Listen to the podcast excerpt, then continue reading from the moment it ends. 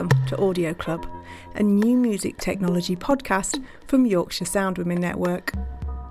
I'm Caro C, and each month I'm going to be talking to some amazing women and gender minority audio professionals who will be telling us about their work and also sharing some creative inspiration, career advice, gear tips, and much more. In this episode, we're slowing down and taking a moment to talk about sound art. What is sound art? And where might you find it? And is it purely about sound or is it also about a state of mind? My guests this time are two sound artists, or artists who happen to work with sound Ryoko Akama and Amy Beeston. Ryoko is a Japanese Korean artist and composer living in Huddersfield who uses everyday items to create kinetic installations that are often driven invisibly by heat, magnetism, or gravity. And Amy is a Scottish sound artist and audio researcher living on the island of Orkney in the Highlands of Scotland, whose work explores aspects of nature and the environment in her island home. They share inspirations, reflections, and advice on an area of sonic creativity that starts with the world around you. So prepare to immerse yourself in an ear opening and potentially mind expanding episode of Audio Club.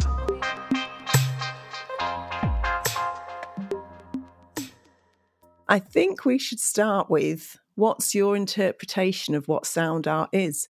Ryoko, can you start? Starting with a big question. Straight in there.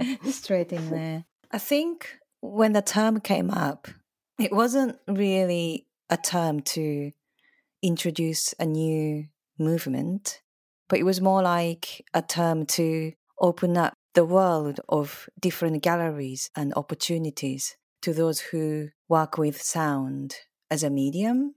And people started to investigate sound as kind of a part of the theme and research. For example, I remember Salome Voegelin writing Listening to Noise and Silence. And there was a sound art book by Alan Licht. So it was quite exciting. And now, after a decade or a bit more, for me at least, it is a word that hints that there is a sound. So when I say I'm a sound artist, I'm not really categorizing anything, but it's more like it's giving an opportunity for people to listen to something rather than just coming into my installation and experience it as a visual art.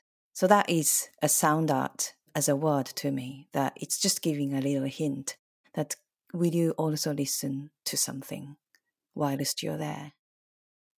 Yeah, it's almost, dare I say, amplifying that sense, really, isn't it? Because as you say, if there's the visual sense is very strong, isn't it, for us most of the time anyway, especially in like something like a gallery setting. However, it's almost inviting you to listen a bit more to appreciate that sense, maybe. Yeah, because quite often my installation doesn't make any sound. so ah. I can happily say, if I want to, that, you know, I'm a visual artist or something else. You know, I can be anything. But it is a very comfortable term so that everyone sort of understands something around them about sounds and, and, and listening. And the invitation, I guess, as well. You're sort of inviting people in that sense. Yeah. What would be your take on it, Amy? I would 100% agree with Ryoko about it being an art which can be appreciated through multiple senses, but primarily focusing on sound and listening through the ears. Uh, I think it's a very wide field with the opportunity to mean different things to different people, partly because the term is not really necessarily very widely accepted still. For instance, if you apply for funding for a particular topic, there's often not a sound art box that you can tick. But in general, it really appreciates sound and listening as the core concerns of the art field. And that could be in terms of the medium and material or the subject. And I think listening itself is a kind of umbrella term also, which can lead into many different fields of study as well. I think, given the kind of new technologies that are appearing since sound art really took hold as well, this gives the opportunity to think about not just human listening, but also machine listening. and all kind of levels in between with machine mediated listening as well. So for for me, yeah, all about sound and listening. Yeah, and I um, wonder how you both came into that world and went down that rabbit hole, if you like. Amy, could you could you tell us a bit about how you landed in that sphere of sound art? Yes, of course. I grew up in a family of musicians, uh, classical musicians actually. So there was a very kind of defined world of choosing an instrument and practicing it and performing it um, but always interpreting someone else's music, you know, a composer who the performer would then interpret. And that was kind of familiar because it was what I saw all around me, but it didn't really represent the kind of life I wanted to live in terms of traveling a lot and, you know, hours that just weren't particularly family friendly. So I was really looking for a way to be just as deeply connected with sound and that practice of careful listening but to do it in a way that didn't require late nights and you know endless touring and uh, naively thought that perhaps making sound art and presenting work in a kind of gallery space where I could follow office hours might be a way to do this. So that's how I began. Fantastic. And how many years ago would you say that was? Ah, oh, gosh, that was in the late 1990s. Wow. Okay. Yes, you've been in this world over 20 years. Yeah. Amazing. In and out, in and out, endlessly. So it keeps drawing you back. Exactly. It's like the center of the circle that I radiate around. Fantastic. And Ryoko, how did you find yourself becoming more engrossed in sound art? Recently, my friend from primary school time told me that I was working in a radio station in a primary school, which I have forgotten about um, she told me that I was so into using a mixing console. She had a role of picking up the music to play at lunchtime whilst I was fiddling about with knobs and cables and whatsoever. I don't remember at all, but apparently I was doing that for three years. So I'm sure that was the beginning of my interest in more of like a technology and a mechanism of how sound is created and transmitted in my youth, I was going through different kinds of uh, music to listen to up until probably late 90s and early 2000.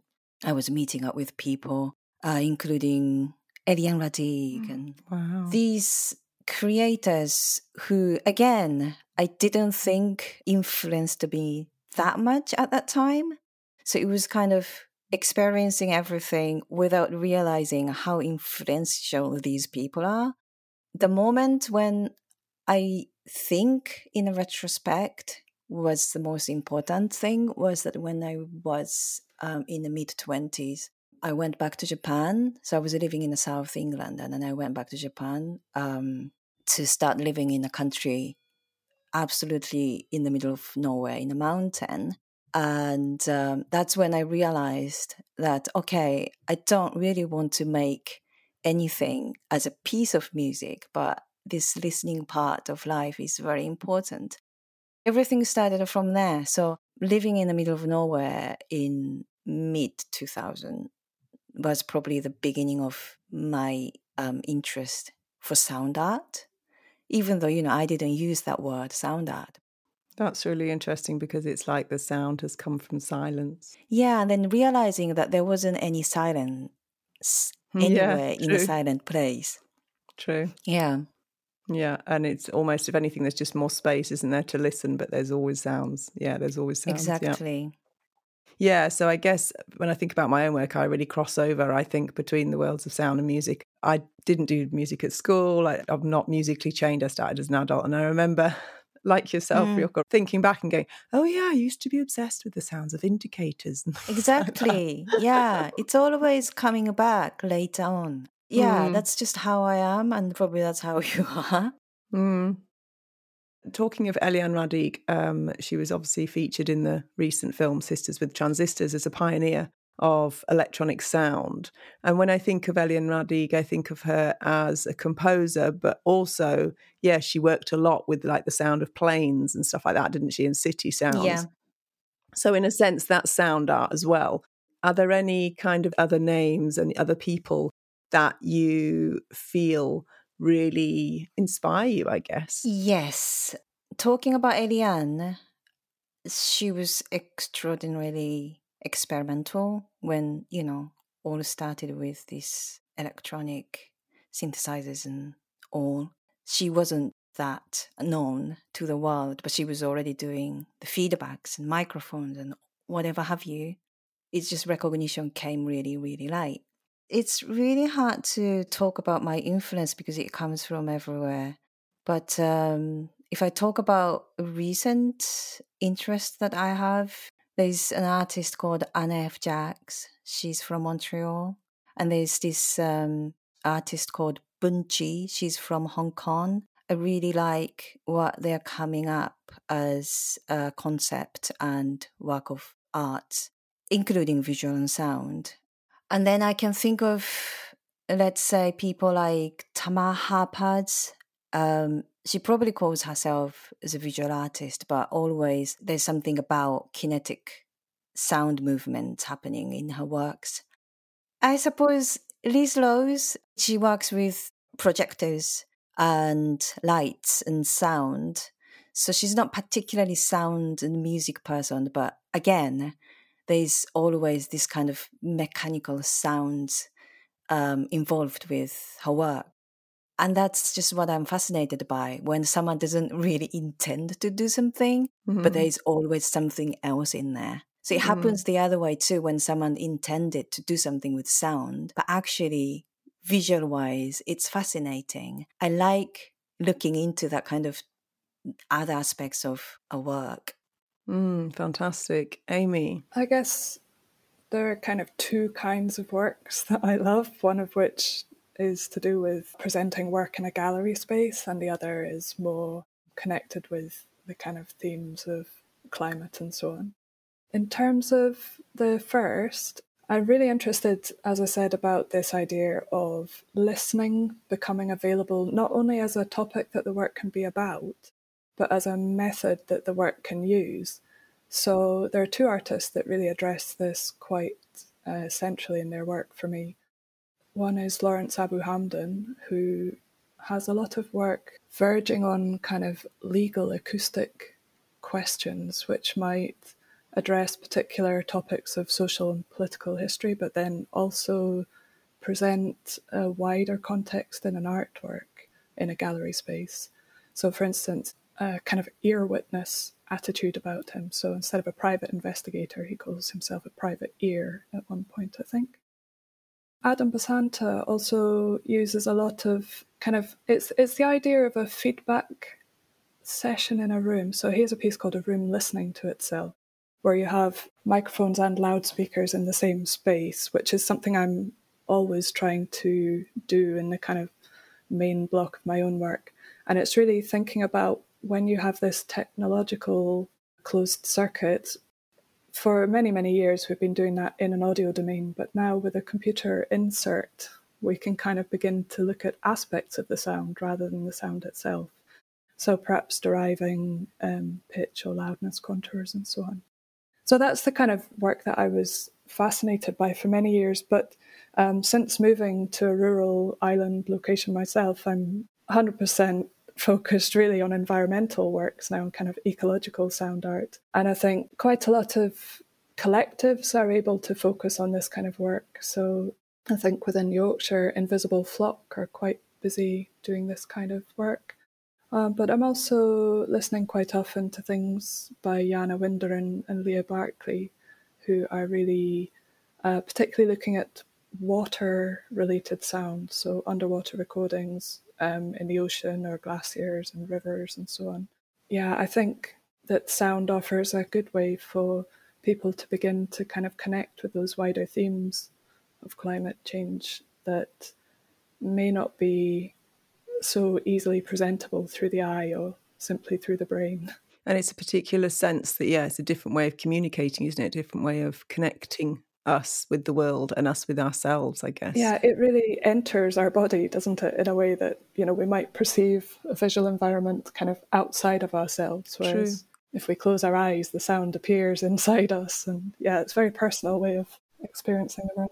and physical as well. Something I've been aware of making my last album, how especially when you start to work with like binaural or different kind of spatial placements or um, choreography, I see it. Then in a sense, it sound can also be very physical, can't it?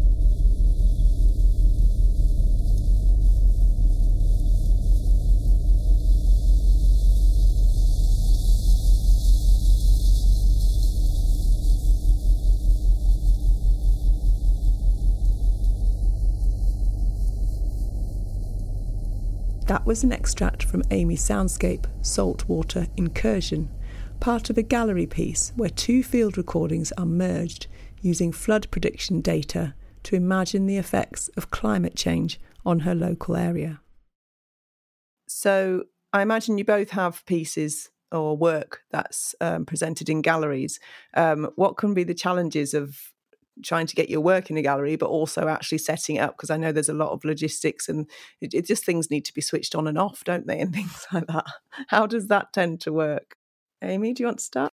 Yeah, so I mean, the gallery has a lot of advantages in that people, if they're able to get into the space and uh, not put off by some of the barriers that might be there, then they can come in and out when it suits them instead of waiting for the start of an event and can also share the experience as it's happening, you know, to bring people in and repeat visits and so on, which is great. But galleries are typically set up to be good for visual work. So, you know, big white walls and uh, quite often hard, plain surfaces that are very reverberant and give a very noisy environment, which can be distracting, you know, and especially if you have other visitors making noise that's not experienced.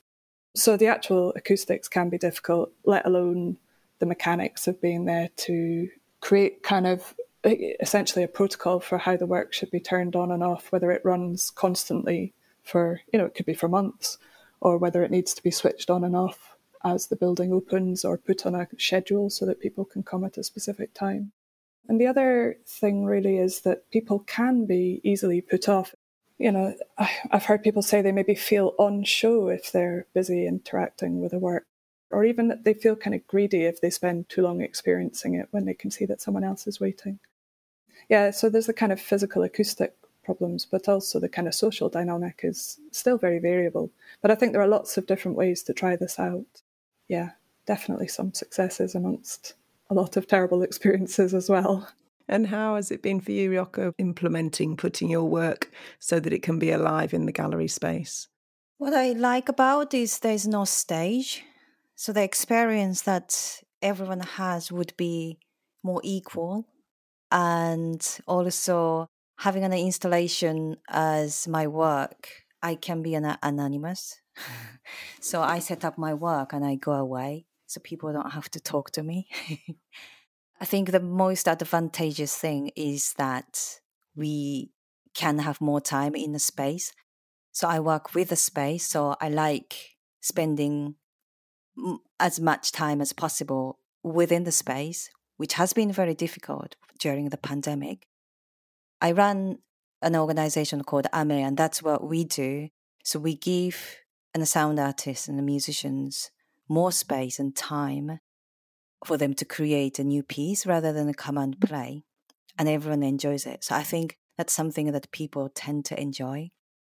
On the contrary to Amy actually do like the external noises and different sort of um, environmental setup because um, that kind of makes different circumstances for the audiences to experience the work.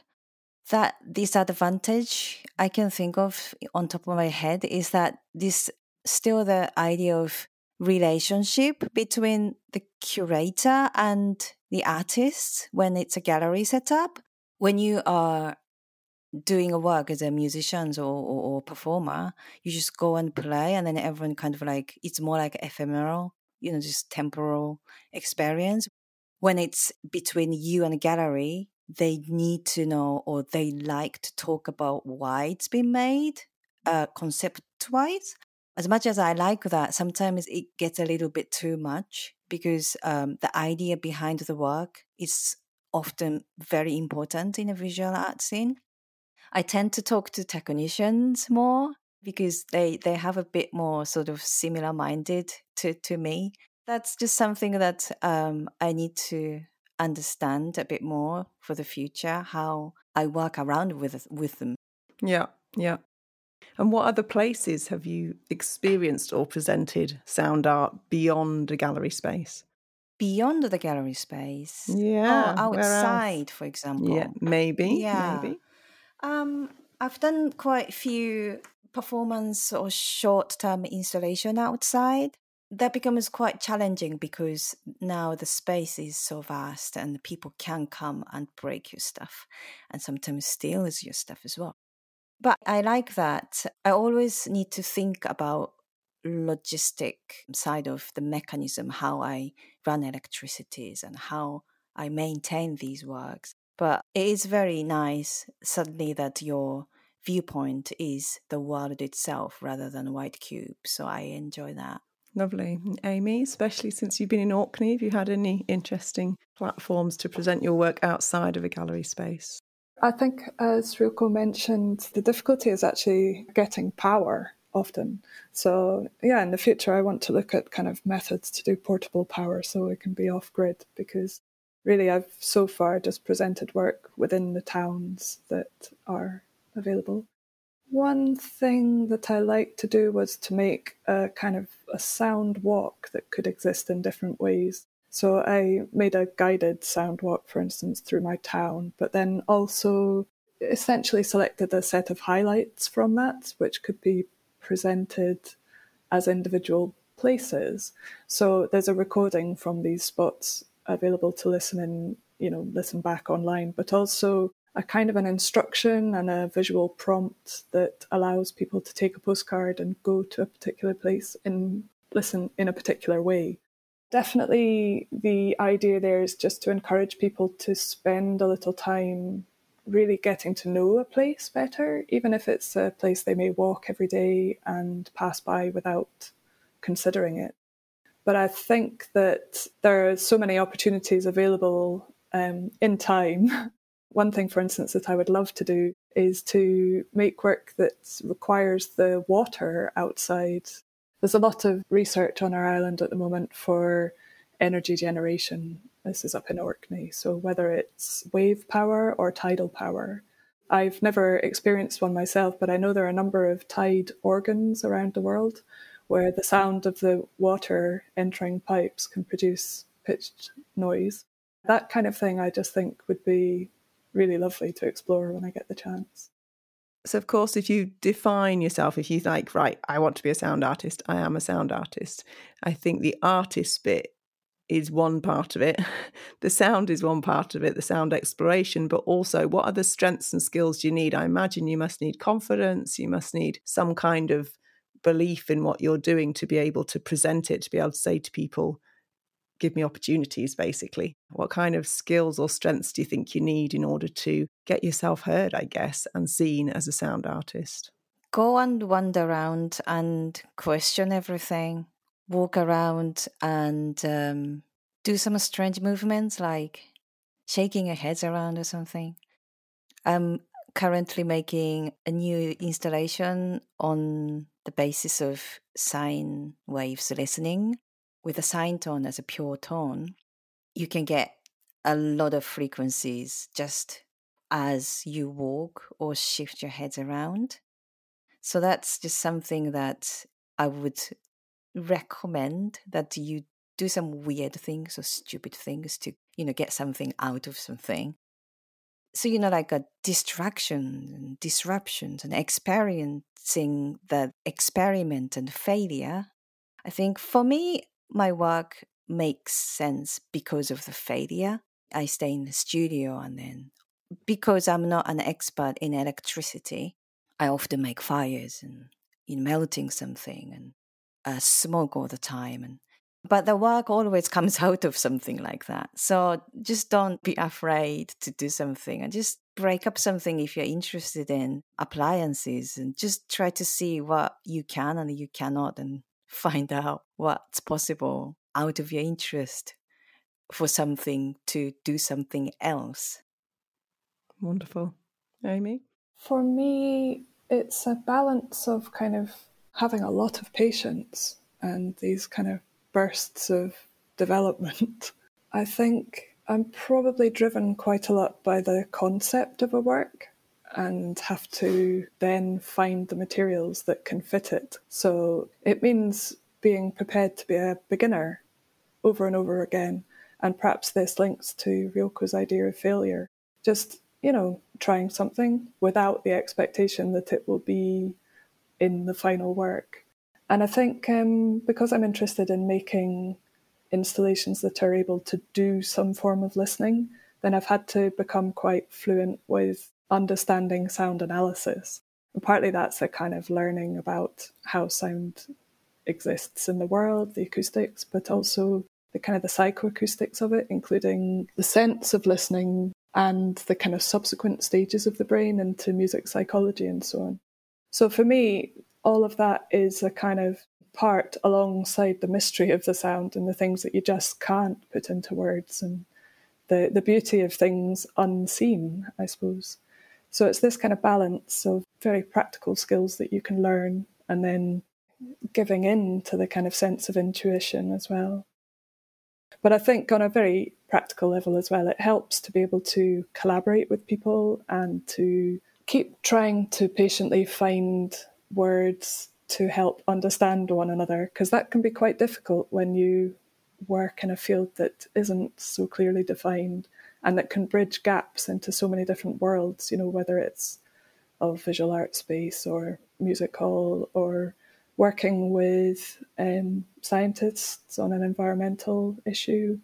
Um, yeah, working in community groups and yeah, different different spaces within the town. So yeah, I think just to keep being patient, to put a lot of priority on communicating, and then to learn new skills constantly as they're needed. Mm-hmm.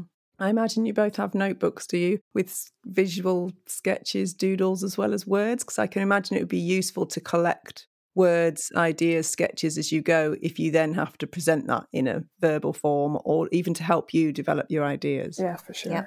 Yeah. Wonderful archives one day. The archives of Ryoko and Amy with their amazing stuff. I love all that stuff. I love seeing like the archive of Delia Derbyshire and you can just see how she's got all these little shapes for different sounds and, you know, makes perfect nonsense to her. And, you know, the bleeps, she talks about a bleeps and a bloops. And in a lot of my sessions, I've got a swish, a swash and a swoosh, which obviously are very different sounds um, yeah, so in that sense, it's almost daring to start your own language, isn't it? Interesting. The last conversation I had with someone else, she questioned, So, what's the future of the archiving your work? And mm-hmm. was like, I think it's a question for everyone like us. That do we think about it? Like, you know, how how does that work? I think it could be useful if that was a bit more visible. To be honest, I, I love to see the inner workings, if you like, and I think if people are starting out and thinking, oh, how do I find my feet and, you know, and find my place in a world like sound art? Yeah, there's lots of university courses that you can do, but beyond that, there's obviously lots of talented artists that haven't taken that route. So, in a sense, seeing how other people create their own language or, or make sense of it, I think helps you to make sense of your own. Yeah.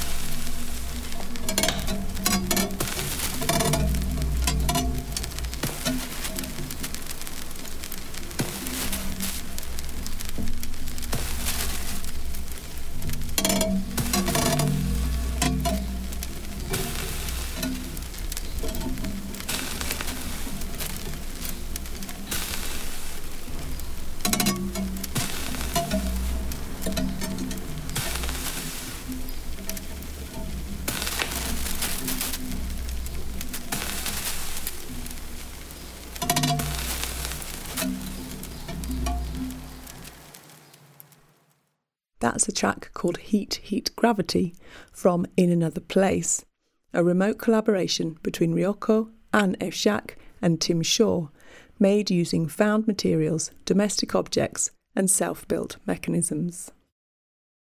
And if someone was to be starting out making sound art, um, what equipment do you think is needed and what isn't needed, if you like?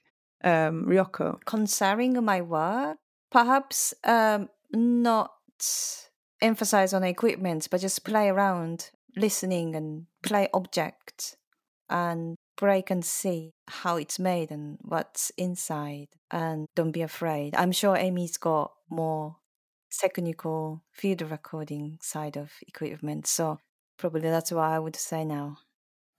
Yeah, I think for me it uh, begins with listening. So much as Ryoko was saying about going out and walking around and shaking your head or doing silly things, I think it can really help to uh, disrupt your listening, perhaps to walk around wearing noise cancelling headphones or ear defenders or something like this, just to have the feeling of um, separating yourself from the sound of a space for a while so that you appreciate the sound when you get it back. And of course, we all have such different senses of hearing that that can be good to kind of empathize with different people's situations as well. So then, once you have a good idea of the sound that's in a space, if you want to begin to capture it, then eventually you need some kind of audio recorder. A lot of people talk about using their phones, but my phones are always so ancient that they don't work for that purpose. But I have a kind of 15 year old digital audio recorder, which is still going strong with um, inbuilt microphones that I use a lot, uh, just on the basis that it's a kind of equivalent of a point and shoot camera. And, you know, if it's in your pocket, it's the best one you've got. I began to do multi track field recording more recently, just at the beginning of the pandemic, actually. And I think that can be nice to capture more aspects of an environment kind of simultaneously, but uh, in many ways, because you know we're we're presenting an environment in the end, you know that can be created and layered outside time in a studio as well. So if you have access to a computer, then that can be a more fluent way to work recording. But I know that a lot of phone apps will now let you do this editing and putting effects on sounds and so on as well. Uh, for me, I'm trying to focus now on assessing the environmental cost of the tools I'm using. And that's quite hard to find that information out, but um, really nursing the technology until the end of its life and buying new things secondhand if I can. And I think probably in the next few years, you know, that will become a far stronger issue as well.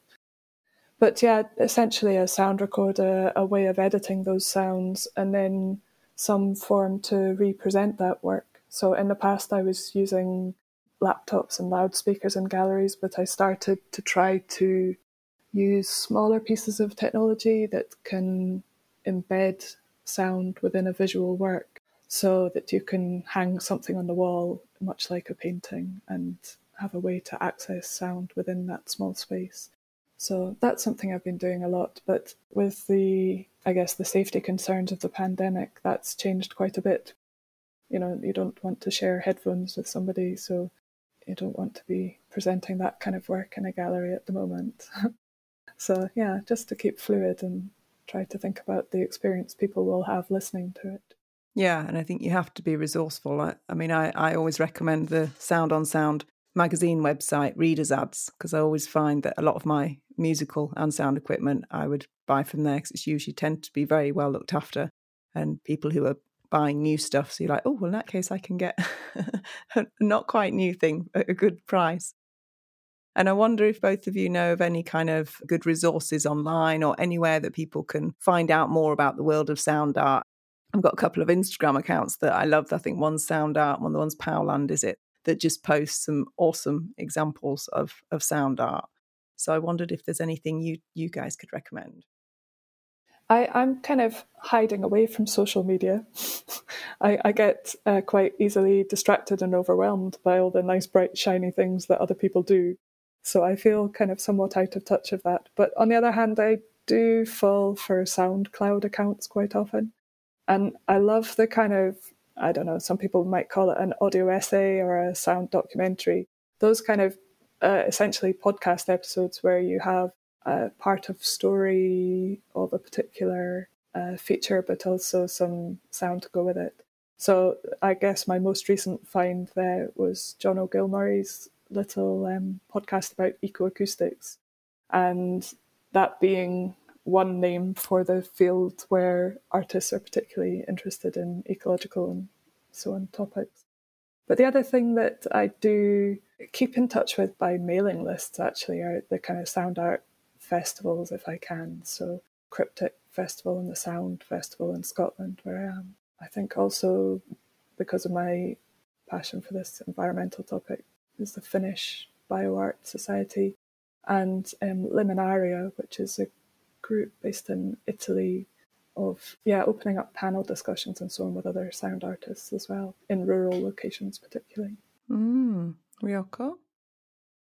I was thinking about this question, and these books aren't most important, but I think it would be very useful for lots of people. And that's the collections of books on electronics and some sound arts from this publication called O'Reilly Publication. And they are connected to the project called Make Project. They had, for example, Nicolas Collins handmade electronic music book, you know, the classic electronic book that tells you the know how of basic electronics. And there was another one called Making Things Move by Dustyn Roberts, and that's on the same publisher. They expand various interests towards like geek mums. So that was a book about how mums can enjoy hacking with children. So um, I've got several books from them, and they've been on my bookshelf um, happily. Personally, I read and read so many kinds of books and so many genres of films. So it's not particularly just on sound art, but I kind of recommend that it's really beneficial for me to read novels and any books from different culture. So I read, of course, a lot from you know Western history of, of novels, but I read a lot from Korea and Japan and and um, Middle Easterns and, and Africans and all of the um, different authors, and they really talk about various viewpoints of listening and living life and the way that language emphasize on things, even the same things, you know, like cooking and walking, and uh, it really inspires me. So I would recommend that if you know people are interested in sort of listening experiences in life and perceptions of, of sounds, how different cultural people perceive the same thing from different angles and how they express it through language and yeah, like mm, feelings. Mm, mm, yeah, definitely adds so much to a story. Uh, there's a few sometimes when I've read things and I'd be like, oh, they're really tuned into the sound. And once you have that and the smell, then it really builds up a stronger, yeah. stronger sense. You know, well. yeah, yeah. You know, so, sometimes you can even smell mm. or feel like you're there. Yeah, and that feeling is i think it's it's important to me anyway. Wonderful. I wonder what projects you have cooking at the moment. So either whether it's an area of fascination or a topic of fascination for you at the moment or whether you're actually working on any pieces that you want to present. So through the pandemic my work 100% vanished from you know making an installation for galleries and, and some venues. And um, i was at a loss for a long long time. And even though when things were easier for me to go to the studio. I just couldn't, I didn't have any motivation to do anything. And I realized that really I work with a space. So when someone gives me an opportunity, the first question I would ask is, So what is a space like? That's how important that was. It's like a new canvas for a painter.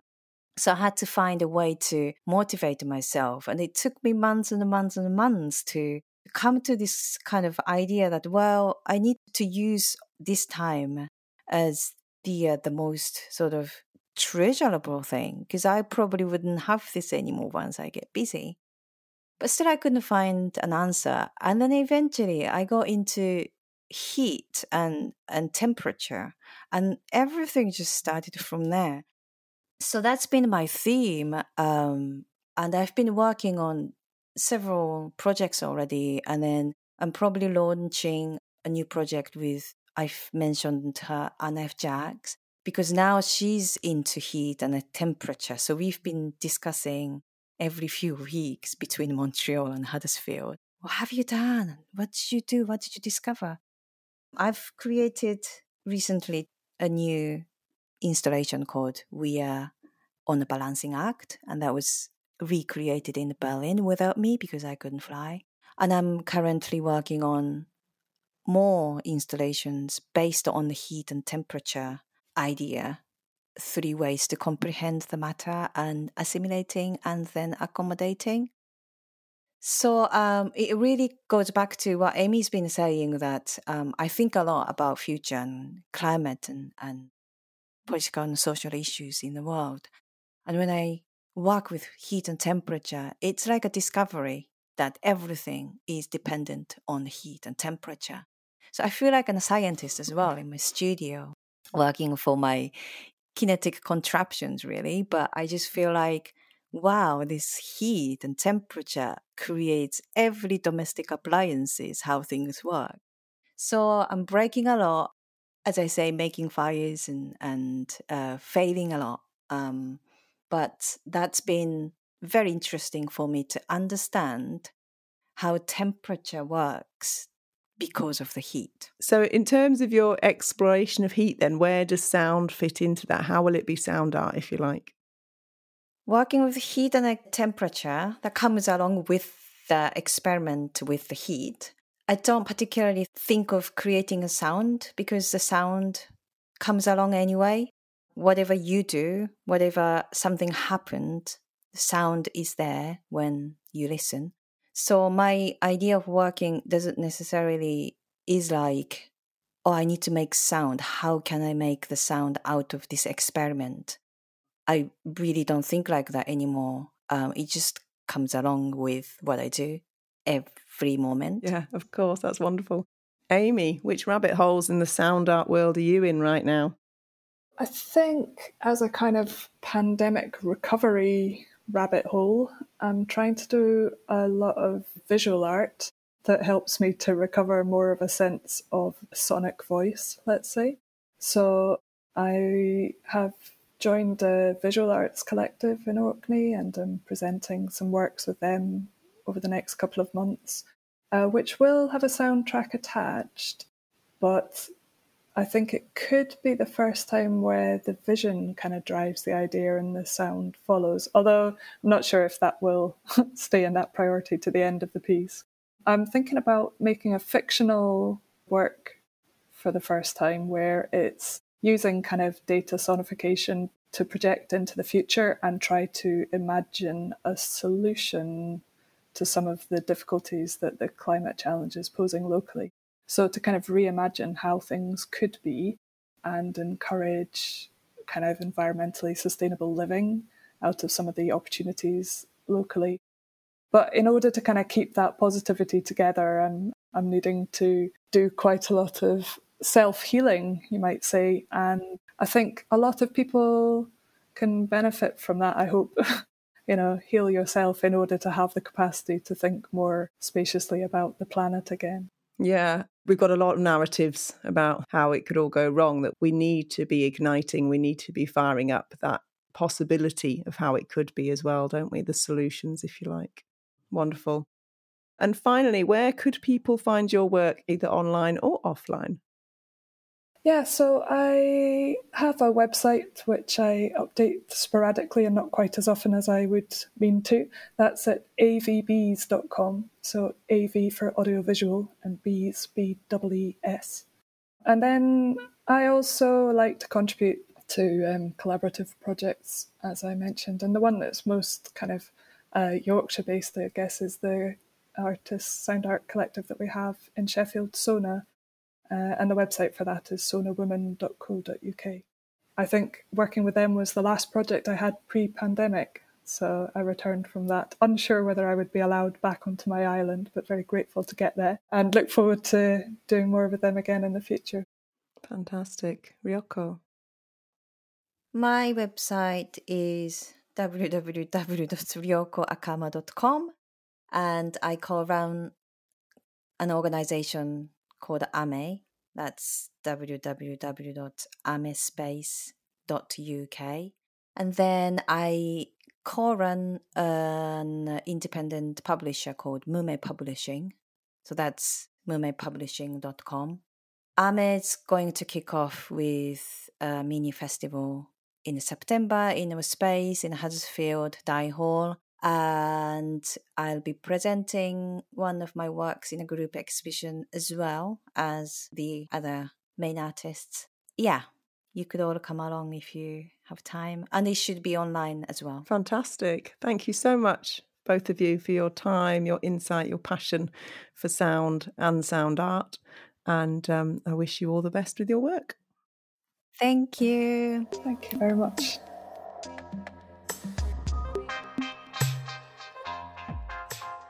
Audio Club is a podcast from Yorkshire Sound Women Network, presented by me, Cara C, and edited by Joe Kennedy. The theme music is by Iwan Obinyan and it was produced by Abby Bliss. This podcast is supported using public funding by the National Lottery through Arts Council England. To find out more about Yorkshire Sound Women Network, you can visit yorkshiresoundwomen.com. Thank you for listening.